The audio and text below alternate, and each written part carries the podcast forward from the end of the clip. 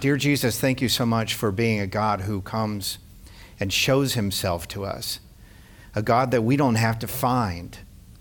We don't have to find Jesus because Jesus finds us. And we love that so much about you. We love that no matter where we are, no matter what state our hearts are in, you're always there. Scripture talks about how you bring us together in, in a certain time and place in history and place on the planet so that we would meet each other and together we would reach out for you, uh, knowing that you are not far from any one of us. That means you're right here waiting. And so, God, thank you for giving us the ability to be found by you and to be called by you by name. So, as we dive in this morning and look at not only the ministry of John, but uh, as Vendetta said, how John points the way to Jesus and how that's a model for us as we reach out into the community and into our own lives. We pray that you will speak and that the words uh, of our mouths as we share this word and the meditations of our hearts would be pleasing and acceptable to you, our rock and our redeemer. In your name we pray. Together we say, Amen and amen. I'd invite you to get the Gospel of John in front of your eyes, and specifically John chapter 1 that we've been reading from. And, um, and as you put that in front of your eyes and take a look at it, I just want to call your attention to the circumstances that you would have fa- found uh, as John was uh, baptizing folks in the River Jordan. Now, John could have uh, found a, a, a secret room somewhere, he could have borrowed somebody's room and hidden away. But instead, he chose to come out to a very public place and he chose to baptize people for repentance in a very public place. And as he was doing this, the scripture says that people from all over the Judean countryside were coming and were finding a, a, a, place with him where they could come and be baptized and experience the grace of God. The reason they were doing this is because they were looking for some hope. God calls us into very public displays of His grace for one reason and one reason only. Because crowds of people will form and will follow and will come and see things that give them pleasure, give them vision, give them hope. These people in particular were coming to experience the hope of God uh, for one major reason it's because the culture that they lived in as Jews around Jerusalem, the religious culture that they lived in, did not give them very much hope. In fact, the Pharisees and the other religious leaders who were in charge of the faith in that day uh, would give very little hope to those who were listening to them. A Pharisee would do this a Pharisee would show up dressed up in robes and, and in all the religious gear of the day for a religious leader and would show an example to the populace that you needed to be able to follow all the rules of God in order to be acceptable to God. And that basically the idea was that the average person could not be pleasing to God. The average person could not follow all the rules necessary to make God pleased with him or her. And the idea is similar to what a lot of folks believe today, and that a lot of folks believe that they are not good enough to be religious. And they're not good enough to be accepted by God. And of course, we say here a lot at South Naperville that it is not by our own merits or by the things that we do that we're acceptable to God, right? What is it that makes us acceptable to God in God's sight? It is Jesus, and it is Jesus alone. Now, John the Baptist knew this while he was baptizing people. And as he was baptizing them for repentance, which, by the way, repentance literally just means you're going down a path in life that's moving in this direction, and repentance calls you to turn and move down a completely opposite direction, to go a different way. And what we're not saying is that John was saying that people had to change, merely change their behaviors from bad to good in order to be acceptable to God. What we're saying is, is that John was drawing attention to the idea that there was some hope out there in God, and the hope is found where? in Jesus. So he was drawing crowds of people who had no hope. And those crowds were coming, hordes of people were showing up, men, women, and children, to be baptized in the Jordan River because someone was giving them some hope, that there was hope that God would receive them into his kingdom, and that that would happen through the Lamb of God who would take away what? The sin of the world. So there was no confusion in John's mind.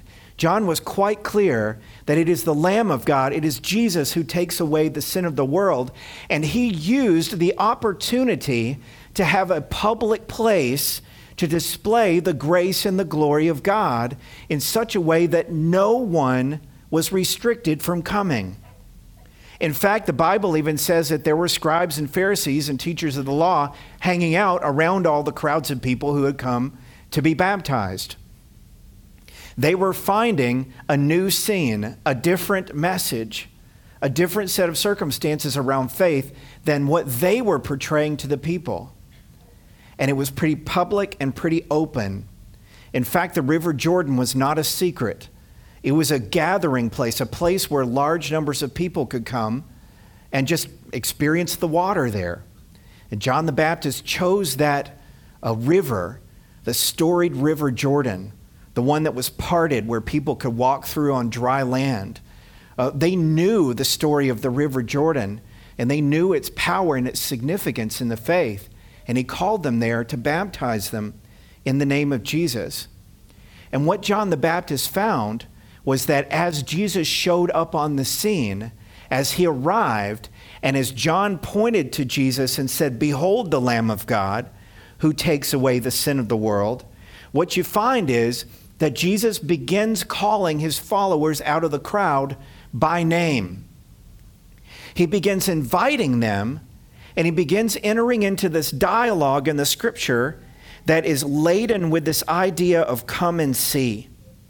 Now, what was it that first happened as we went through the reading this morning? You found that there were a pair of disciples that were hanging around with John. This is in verse 37 in John chapter 1. When John's two disciples heard that this was the Lamb of God, they did what? The Bible says they followed Jesus, which is what we're asking you to do and what we're hoping to model and walk with you in as we follow Jesus together. We're following Jesus and responding to that invitation to see him as the Lamb of God who takes away the sin of the world. We find that Jesus, in the same way, turned around and asked them a strange question. What did he say? He said, What do you want? Now, Jesus knew what they wanted, didn't he? What did they want? They wanted to know the Lamb of God who gave them hope to take away their sin. But he wanted to engage in conversation with them so that they would understand exactly what was going on and the nature of the invitational way that he was going to be sharing the grace of God. And the Bible says that they replied, Rabbi, which means teacher, where are you staying? And then Jesus responds, Come and see. See, Jesus is automatically showing them something of the kingdom of God when they're curious to follow and to answer that invitation that had been given to him, to see him as the one who would take away their sin. There's always something more to see. The disciples of Jesus are always going to see something more. There's always going to be more to experience with Jesus. And the Bible shows and demonstrates that lots of people would show up in crowds to see Jesus mainly because he was performing miracles. He was doing things that defied physical nature. He was healing people. He was multiplying loaves of bread and fish to feed crowds of thousands. He was fulfilling prophecies. He was telling people things about themselves that he couldn't have known had he been a mere person, just a mere mortal. And so people heard about these miracles and would come and follow him in crowds. So what you find is you find Jesus demonstrating himself whenever, whenever people are gathered together, seeking him and seeking hope in him you find Jesus showing up. And you find Jesus demonstrating to them that their sins are forgiven and that the grace of God is there for them. Now, at Trinity, as a church in, in four sites, we believe very strongly that there should be ways for people to experience the grace and the glory of God without necessarily coming to church first. We believe that there should be ways for people to experience the grace and the love of God in a demonstrative way that means something to their immediate life in a way that's very open and very public. Uh, we call this, as a function of our discipleship path, we call this entering into on ramps. Now, if you've seen the discipleship pathway before, you know that this is the way Trinity believes a person fully develops as a devoted disciple of Jesus who does what? Makes more disciples.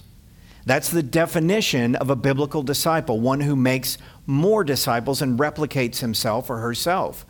These on ramps are a way for the average person who doesn't have experience with the gospel, who doesn't have experience with church, to interact with the basic message of God that you are accepted and loved through Jesus.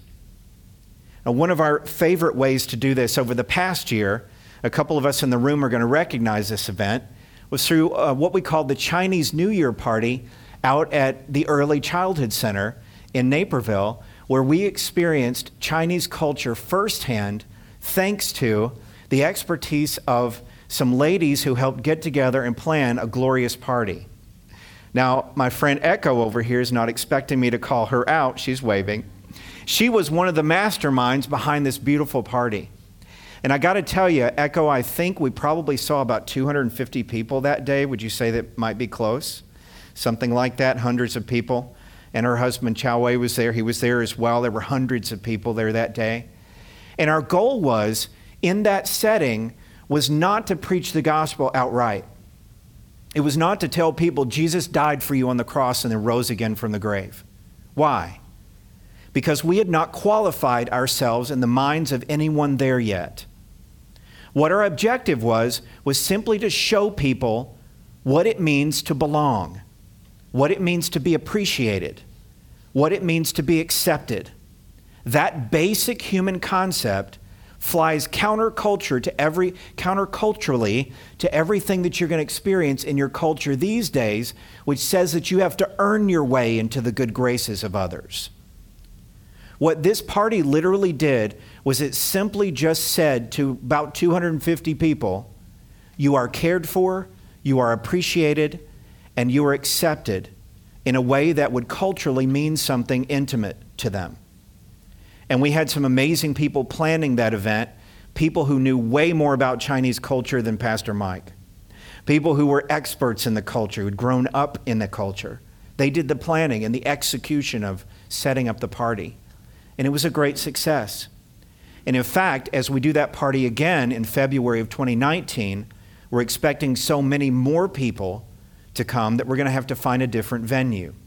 That's our agenda item number one when we start to meet and plan. But what we demonstrated quite pointedly is something that Vendetta brought up when she did her introduction.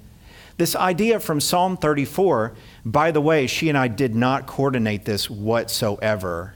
I planned this about four days ago, and then we didn't even talk about it. So the Holy Spirit's moving, and I feel chills down my spine just even talking about this. The idea that God calls us to taste and see that He is good. And it says, Blessed is the one who takes refuge in Him. So, what we're doing with these on ramps is we're literally providing a form of refuge. We're providing a place where people can come and experience what it's like to be in the presence of a God who loves them, even if we're not overtly preaching the message that Jesus has brought into the world. Jesus demonstrated this all the time. And in a very public way, John the Baptist was doing a similar thing. But he happened to be in a circumstance where, along with inviting all those people into a very public venue, he could, in that moment, point the way at Jesus, who was there with them, and say, Behold the Lamb of God. He's here with you. He's right where you are.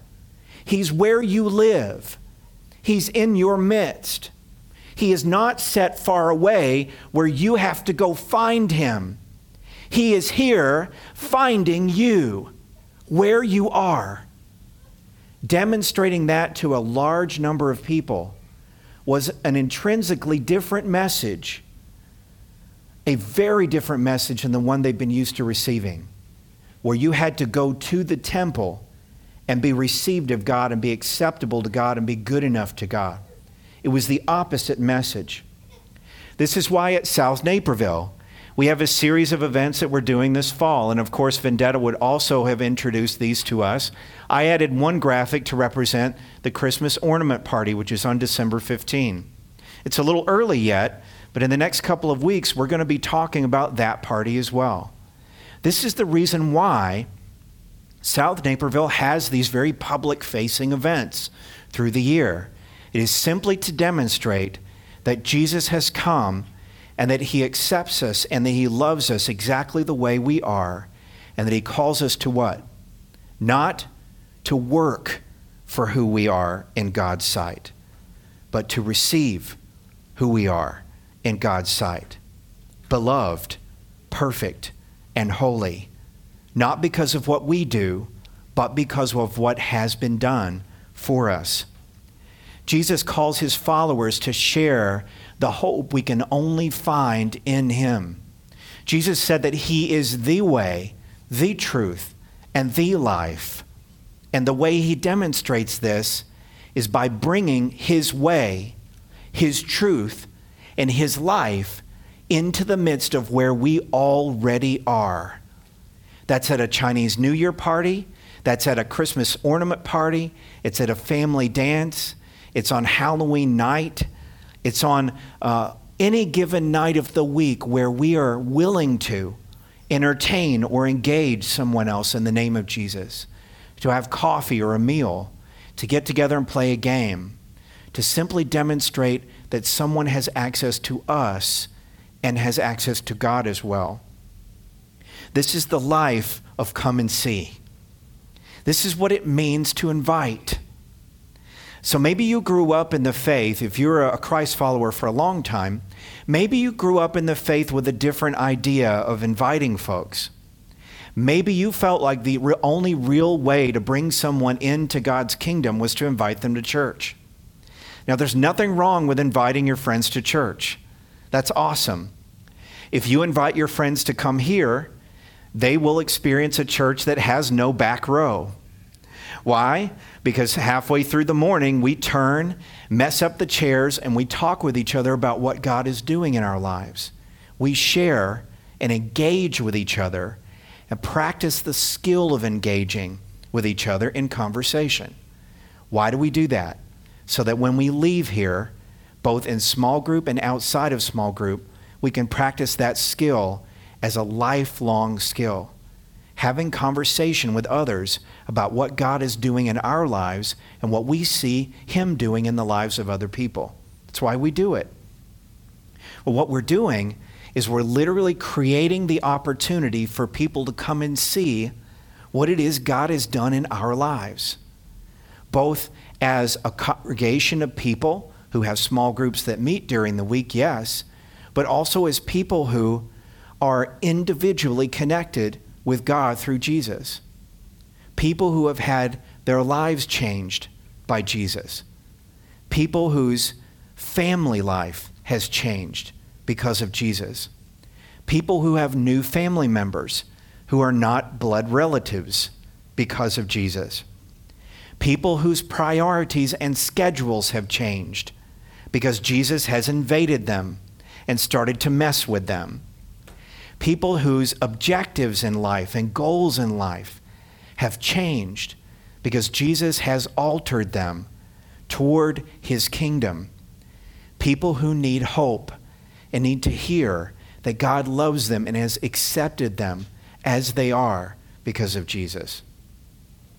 I love the, uh, the lyrics of a song we're getting ready to sing together in response. And I changed the words just a little bit. I didn't put y'all in this week, but I changed the words just a little bit to kind of reflect who we are. I'll just read this to you so that when you sing the song in a few minutes in the singular, in the first person, Hopefully, this will resonate. I love these words, not because of who we are, but because of what He's done. Not because of what we've done, but because of who He is. That is why we invite people to come and see. So here's a question for you Do you see the power of come and see working in your life? Do you see the power of come and see in your everyday life? If you've reached a point in the growth of your faith where you've plateaued and you're looking for next steps, where your faith has become kind of humdrum, predictable, day by day the same, chances are it's because God is calling you on this day to begin to invite, to begin to engage, to entertain, to begin to create space in your schedule to host someone else in a different way, in a new way, in a way that pragmatically demonstrates how much God loves them. And maybe it's not something new that you need to do. Maybe it's just simply a new attitude toward what you're already doing. For example, if you are hospitable and you like to have people over to your house for a meal, maybe begin seeing those opportunities for a meal together as a come and see event. Maybe begin to see the opportunities that you have getting together with other people as come and see opportunities. Maybe those are opportunities to begin building relationships with people so that at some point in the future, an issue opens up in conversation that you can literally answer with, Come and see. Come and taste that the Lord is good. If there's something happening in that person's life and they have no answer for it, or the answer they have for it is not enough, then God will have created that opportunity in your social gathering to be able to say, Come and see. Come and see what God has done in my life. Come and see what God has done in the lives of people who I meet with regularly in small group, like family. Come and see what God has done for our church, for our fellowship. Come and see how He is active in each one of our lives and how you don't have to be something other than what you are right now to be acceptable and to be loved by God because Jesus took care of that. Come and see this Jesus. We are literally called into the same pattern of life as John the Baptist, who, as has been said, could have by default allowed people to see him as a miracle worker, but instead he deflected and said, Come and see the Lamb of God. There he is, the one who takes away the sin of the world. And by default, the one who walks in our midst, the one who lives right here with me, at with you. Come and see him. So be thinking about that this week. Think about where it is in your social life God intends to work a miracle. Where it is in your relationships with your neighbors, your coworkers, other family members where God intends to bring healing and to bring peace and to bring hope for the first time. Examine your whole life and look for opportunities for come and see moments because God has called you out of the crowd for that reason. Do you remember when you were in the crowd and you were seeing God from afar and then God got a hold of your heart? and changed your life? Do you remember that when that happened? There are untold numbers of people around us who need that touch from God. And it can and will only come to them through you and through who you are. Think about that this week and then take action. Set those dinners up, set those parties up, set those coffees up, go get a beer do whatever it is that you want to do socially as a come and see event, and you will see God at work in you. Would you bow your heads and pray with me? Dear Jesus, thank you so much for being here with us and creating a come and see culture in us. Thank you for showing us how we can interact with the culture around us, how we can be there with belonging before believing, how belonging can lead in such a way that people see hope. They see hope in you, they see power in you through us. Just like John the Baptist, God, we ask that you inspire us in the moment. Give us the wisdom and the words to speak in the moment so that someone else would catch a glimmer of the grace and the glory of God at work. So they would see that and hear that through us. God, we confess before you that sometimes we let our faith life simply go stagnant. We simply let it uh, just kind of relax and become comfortable. In these moments, we know, God, that you are calling us again out of the crowd. We know that you are sharing the good news of Jesus through us and that you are calling us to a new action the action to entertain, to be hospitable, to open up, because any given moment along the way could be come and see. Come and see the Lamb of God who takes away the sin of the world and walks among us. So we give these opportunities to you. We give the parties to you. We give uh, the gatherings to you. We give the small groups to you. And we ask that you take them and use them so that we may know who you are and what you've done. In your name we pray, and together we say, Amen and amen.